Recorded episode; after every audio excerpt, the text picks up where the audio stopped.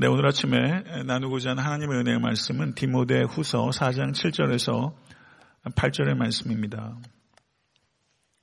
네, 다 같이 읽겠습니다.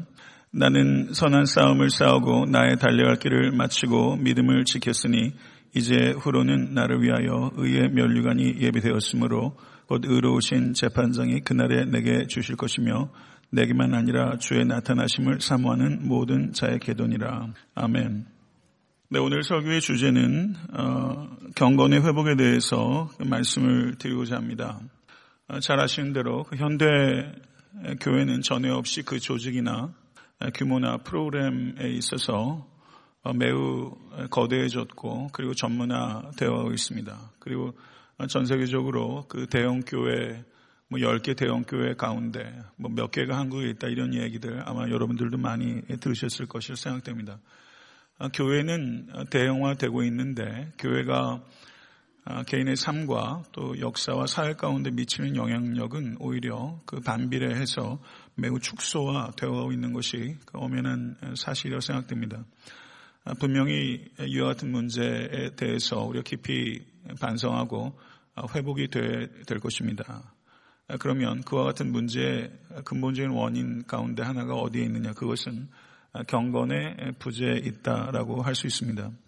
아, 디모데후서 3장을 보시게 되면 경건의 모양은 있으나 경건의 능력은 부인하는 자니 이 같은 자들에게서 내게 돌아서라.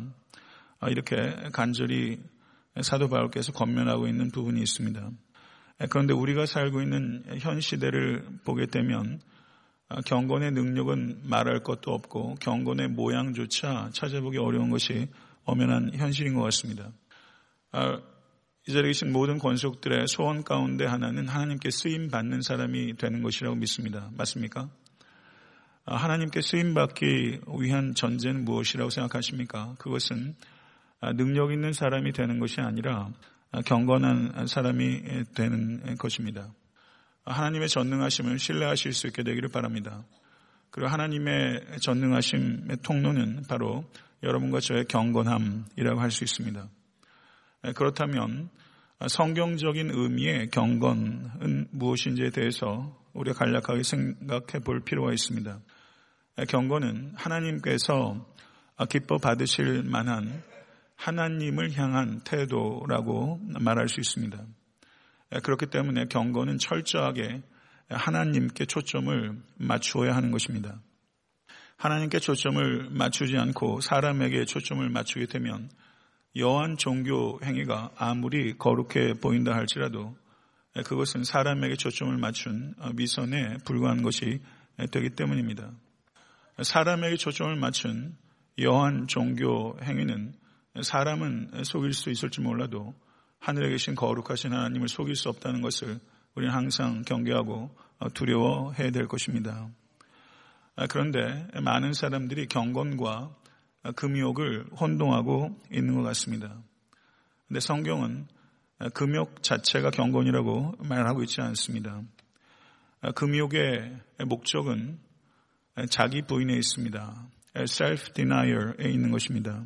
그런데 금욕을 통해서 우리가 자기를 부인하는 것이 아니라 금욕을 통해서 오히려 자기를 드러내는 것이 될 때 그것은 self-denial이 되지 않고 self-display가 되는 것입니다. 그렇게 금욕의 목적이 자기 부인에 있지 않고 자기를 과시하게 될 때 그것은 금욕이 아니라 금욕주의가 되는 것이고 그것은 하나님 앞에 불경건한 것이 되는 것입니다. 그렇기 때문에 여러분과 제가 유념해야 되는 것은 행위 자체가 중요한 것이 아니라 그 행위의 동기를 우리는 항상 점검해야 되는 것입니다. 한마디로 말하면 금욕주의는 자기를 드러내는 것이고 참된 금욕은 거룩하신 하나님을 드러내게 되는 것입니다. 마가복음 7장을 보시게 되면 예수님께서 제자들과 같이 시장에 다녀오신 후에 음식을 먹기 전에 손을 닦는 그 규례를 가지고 바리새인들과 첨예한 논쟁을 벌이신 장면이 나옵니다. 그때 예수님께서 매우 파격적인 가르침을 주셨는데 밖에서 안으로 들어가는 것이 사람을 더럽게 하는 것이 아니라 안에서 밖으로 나오는 것이 사람을 더럽게 한다라고 말씀하셨습니다. 이것은 매우 파격적인 가르침입니다. 이 말씀의 의미는 그것입니다. 아무리 경건해 보인다 할지라도 형식적이고 외면적인 경건은 결코 경건이 아니며 그것은 불경건이다라는 것을 예수님께서 말씀하신 것입니다.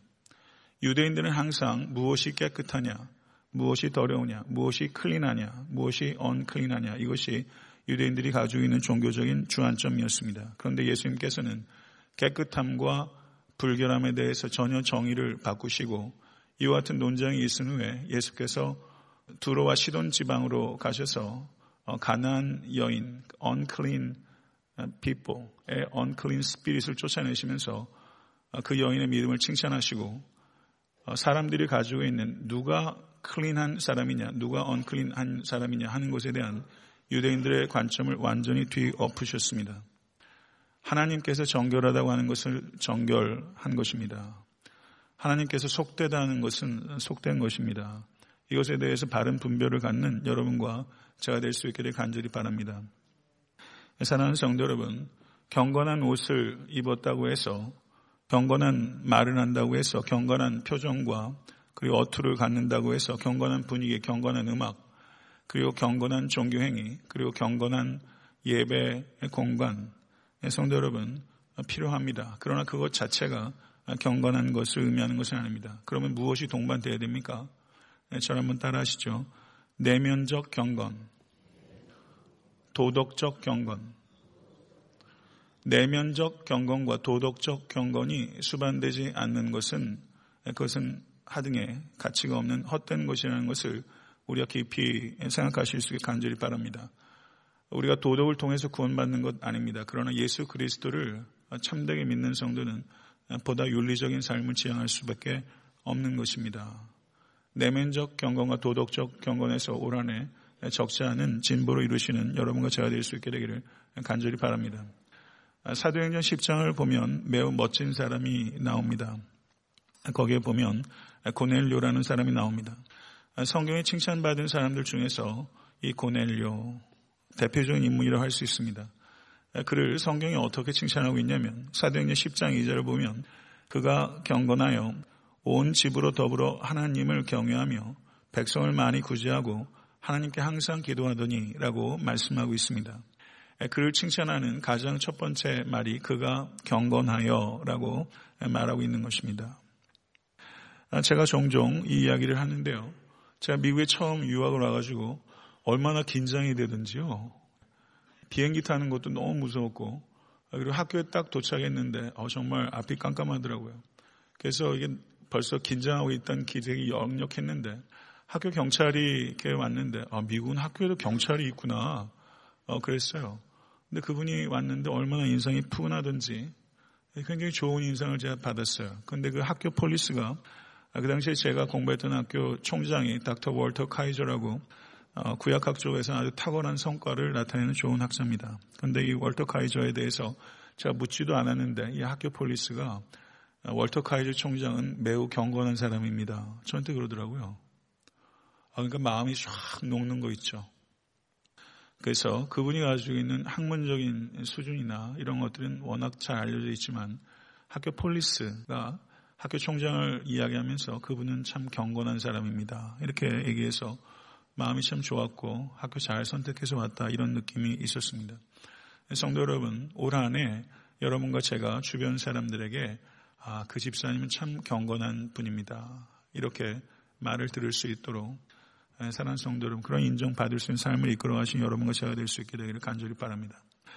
사도행전 10장 7절에서 8절을 보게 되면 마침 말하던 천사가 떠남에 고넬료가 집안 하인 둘과 종졸 가운데 경건한 사람 하나를 불러 이 일을 다 구하고 요바로 보내니라. 저는 이 구절에 주목하고 싶습니다.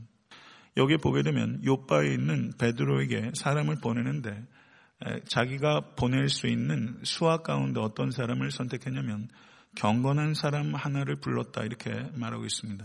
고넬료를 칭찬한 첫 번째 말이 뭐였습니까? 그가 경건한 사람이었다는 것입니다. 근데 요바로 사람을 보내면서 어떤 사람을 보냈냐면 부하 중에 경건한 사람을 보냈다. 이렇게 말을 하고 있는 것입니다. 경건한 사람은 경건한 사람을 산출하는 법입니다. 사랑하는 성도 여러분, 어, 여러분 주변의 사람들을 여러분 자신의 경고는 말할 것도 없고 여러분 주변의 사람들이 여러분으로 말미암아 경건한 사람으로 어, 산출되어야 됩니다. 여러분의 자녀와 목장에 있는 다른 식구들 그리고 사역을 통해서 만나게 되는 많은 지체들 직장에 있는 사람들 그런 사람들에게 여러분으로 말미암아 그들의 경건이 진보가 되는 한 해가 될 수 있게 되기를 간절히 바랍니다. 또 하나 우리가 깊이 생각해야 되는 것은 경건한 사람이 되는 것은 의욕으로 되는 것이 아니라는 사실입니다. 그것은 훈련이 필요합니다. 그 사도 바울께서는 망령되고 허탄한 신화를 버리고 경건에 이르도록 내 자신을 연단하라라고 말을 하고 있습니다. 아, 내 자신을 연단하라 했을 때 이 연단하라라고 하는 이 단어가 굽나오라는 동사입니다. 그런데 이 굽나오라는 동사에서 파생된 단어가 짐네지움 이 파생된 것입니다. 아, 요즘에 그 어, 한국에서 그 요즘 매스컴을 보게 되면 그 러시아 동계올림픽을 비롯한 올림픽에서 러시아 사람들이 아주 국가적으로 그 약물을 복용해가지고 이렇게 문제가 좀 되지 않습니까? 예전에 김연아 선수가 두 번째 금메달 아깝게 놓쳤잖아요. 그래서 그때 그 러시아 선수 금메달 타는데 그때 너무 형편없이 했고 그런데도 금메달 땄습니다. 근데 그 선수 소변 도핑 샘플이 손상되어 있다는 얘기도 있고 어떻게 보면 김연아 선수가 금메달을 다시 딸 수도 있지 않나 뭐 이런 얘기도 하더라고요. 그런데 그 김연아 선수만 한 피겨 스케이팅 선수가 매우 드문 것 같습니다. 그런데 김연아 선수가 한참 전성기 때 김연아 선수에 대해서 강심장이라고 이렇게 표현하는 것 많이 봤는데요. 그때 한 스포츠 전문 기자가 이렇게 말했습니다. 사람들은 경기 중 연아의 의연함에 놀란다. 실수를 하면 관중은 조마조마하는데 연하는 오히려 웃으며 리듬을 찾는다. 타고난 강심장인 탓도 있지만 그 바탕은 노력에서 나오는 자신감이다. 이렇게 말한 것입니다. 강심장도 있지만 근본적인 것은 그와 같은 강심장을 갖게 된 것은 노력의 바탕을 둔 것이다.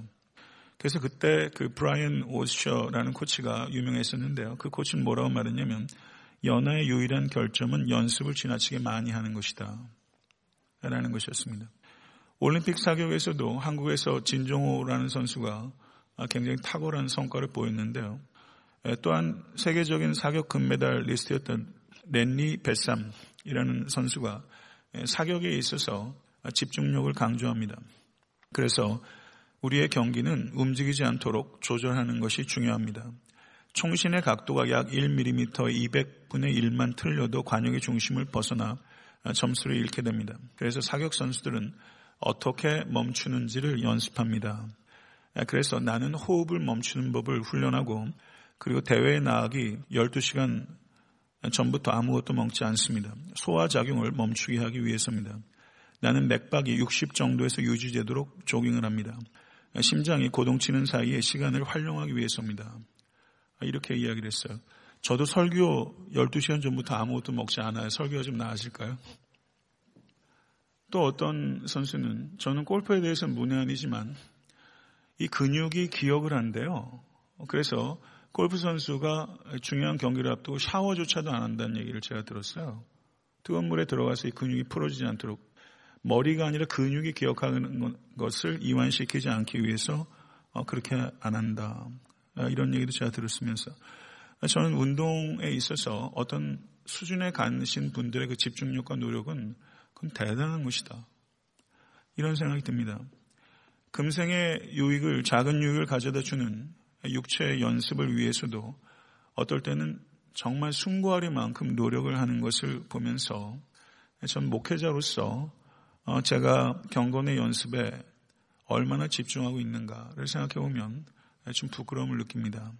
성도 여러분, 오직 경건에 이르기를 연습하라 성경이 말씀하고 있습니다. 근데 여기서 오직 경건에 이르기를 연습하라 라고 번역되어 있는 성경 원어를 보게 되면요.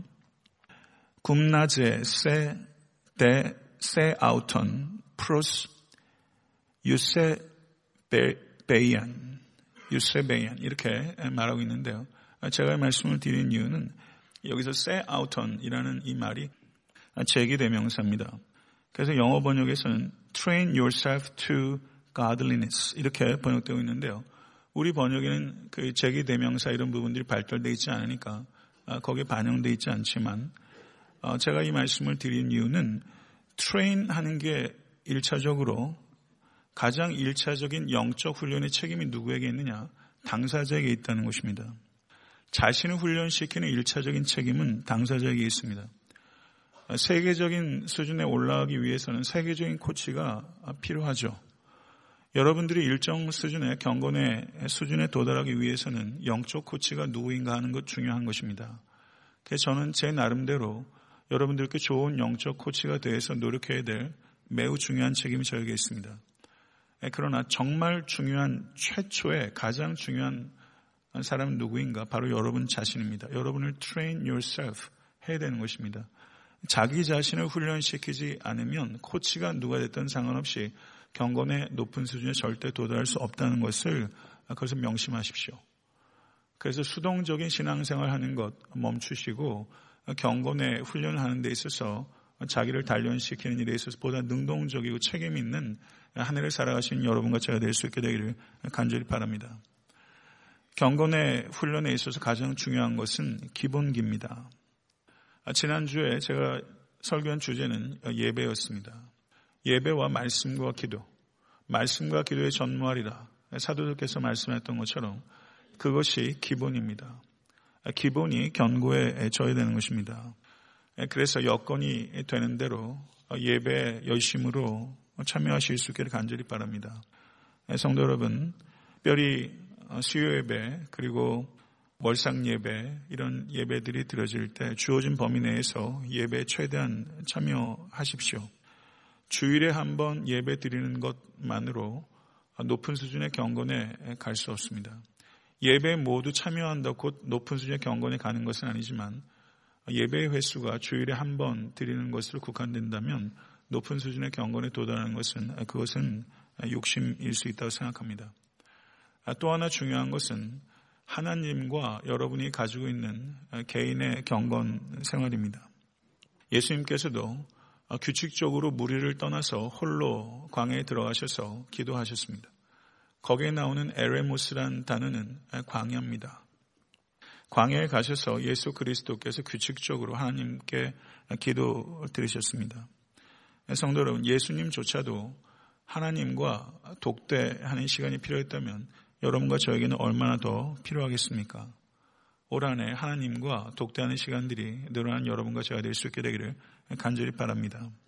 아, 유명한 신학 저서 가운데 독일의 디트리히 본회퍼 목사님께서 쓰신 신도의 공동생활 Life Together라는 책이 있습니다. 아, 거기에 보게 되면 성도의 경건의 성공은 함께 있는 날과 홀로 있는 날을 모두 필요로 한다라고 말했습니다. 아, 그리고 리차드 포스터 목사님도 여러분 잘 아시죠? 홀로 있는 그리스도인일수록 강한 그리스도인이 된다. 이런 말씀 했습니다. 네, 성도 여러분, 산 높은 곳에 올라가게 되면 산소가 희박해져서 숨쉬기가 매우 어려워집니다. 그런 높은 산 위에 올라가서 홀로 숨쉬며 하나님과 독대하는 사람이 산 아래로 내려와서 사람들을 섬길 수 있습니다. 예수 그리스도께서도 변화산 위로 제자 셋을 이끌고 올라가셨습니다. 우리는 변화산 위로 가야 합니다. 그리고 하나님과 독대해야 됩니다. 그런데 그곳에 초막을 짓고 머물기 위해서가 아니라 산 아래로 내려가서 사람을 섬기기 위한 것입니다. 이 두 가지 영성이 결합되지 않으면 건전하고 건강한 영성이 될 수 없습니다. 산 위로 올라갈 수 있어야 되고 그리고 산 아래를 섬길 수 있어야 되는 것입니다. 이 두 가지가 겸비가 될 때 경건한 사람이라고 할 수 있습니다. 산 위에서만 있는 사람 불경건입니다. 그것은 성경적인 경건이 아닙니다. 이 두 가지가 조화가 되어야 되는 것입니다. 그래서 바로 없기는 올 한해 사랑하는 성도 여러분 하루에 한 30분 정도 하나님과 독대하셔서 하나님 앞에서 말씀도 읽으시고 또 하나님 앞에서 어, 조용히 침묵으로 기도하시기도 하시고 외쳐 부르짖기도 하시는 그런 경건의 시간을 가질 수 있게 되기를 간절히 바랍니다. 하나님께만 시간을 드릴 때 하나님께서 여러분의 경건의 비밀을 나타내실 것이고 하나님과 독대하는 그 능력을 나타내실 것입니다. 올 한해 경건의 회복이 여러분과 저에게 있을 수 있게 되기를 바라고 경건의 회복이 나타날 때 하나님의 능력이 여러분의 삶 가운데 임하게 될 줄로 믿습니다. 네, 우리 이제 기도 드리겠습니다. 네, 오늘 기도 드리실 때, 어, 우리가 올 한해 드려질 그 예배를 위해서 저희가 기도했으면 좋겠습니다. 그 예배를 통해서 참되고 명확하고 강력한 복음이 증거될 수 있도록 교회 모든 교육자들을 위해서 기도해 주십시오. 아, 그리고 기도를 위해서 기도하십시다. 하나님 앞에 아, 기도를 하면서 위선적이 되지 않도록 기도할 수 있으면 좋겠습니다. 예수님께서 제자들에게 pray like this 이렇게 기도하라 라고 말하면서 주기도물에 기도의 모범을 주셨습니다. 올 한 해 여러분과 저의 기도가 우리는 성경적 기도를 드리는 사람입니다. 말씀에 기초한 방향을 갖는 기도 성공할 수 있도록 그래서 기도를 통해서 더 탐욕스러워지는 것이 아니라 기도를 통해서 그리스도를 더 닮아가며 어, 기도를 통해서 하나님의 관점을 가질 수 있는 여러분과 제가 될 수 있게 되길 바랍니다. 올 한해 빠르게 읽기와 느리게 읽기를 통해서 말씀의 더 깊은 지식과 또한 말씀을 더 살아내는 능력이 이 자리에 계신 모든 권속들의 삶 가운데 나타나길 간절히 소원합니다. 아, 또 특별히 우리 자녀들을 경건하게 양육할 수 있도록 경건한 부모가 되기 위해서 우리 기도할 수 있기를 원합니다. 이런 여러 가지 기도 제목을 가지고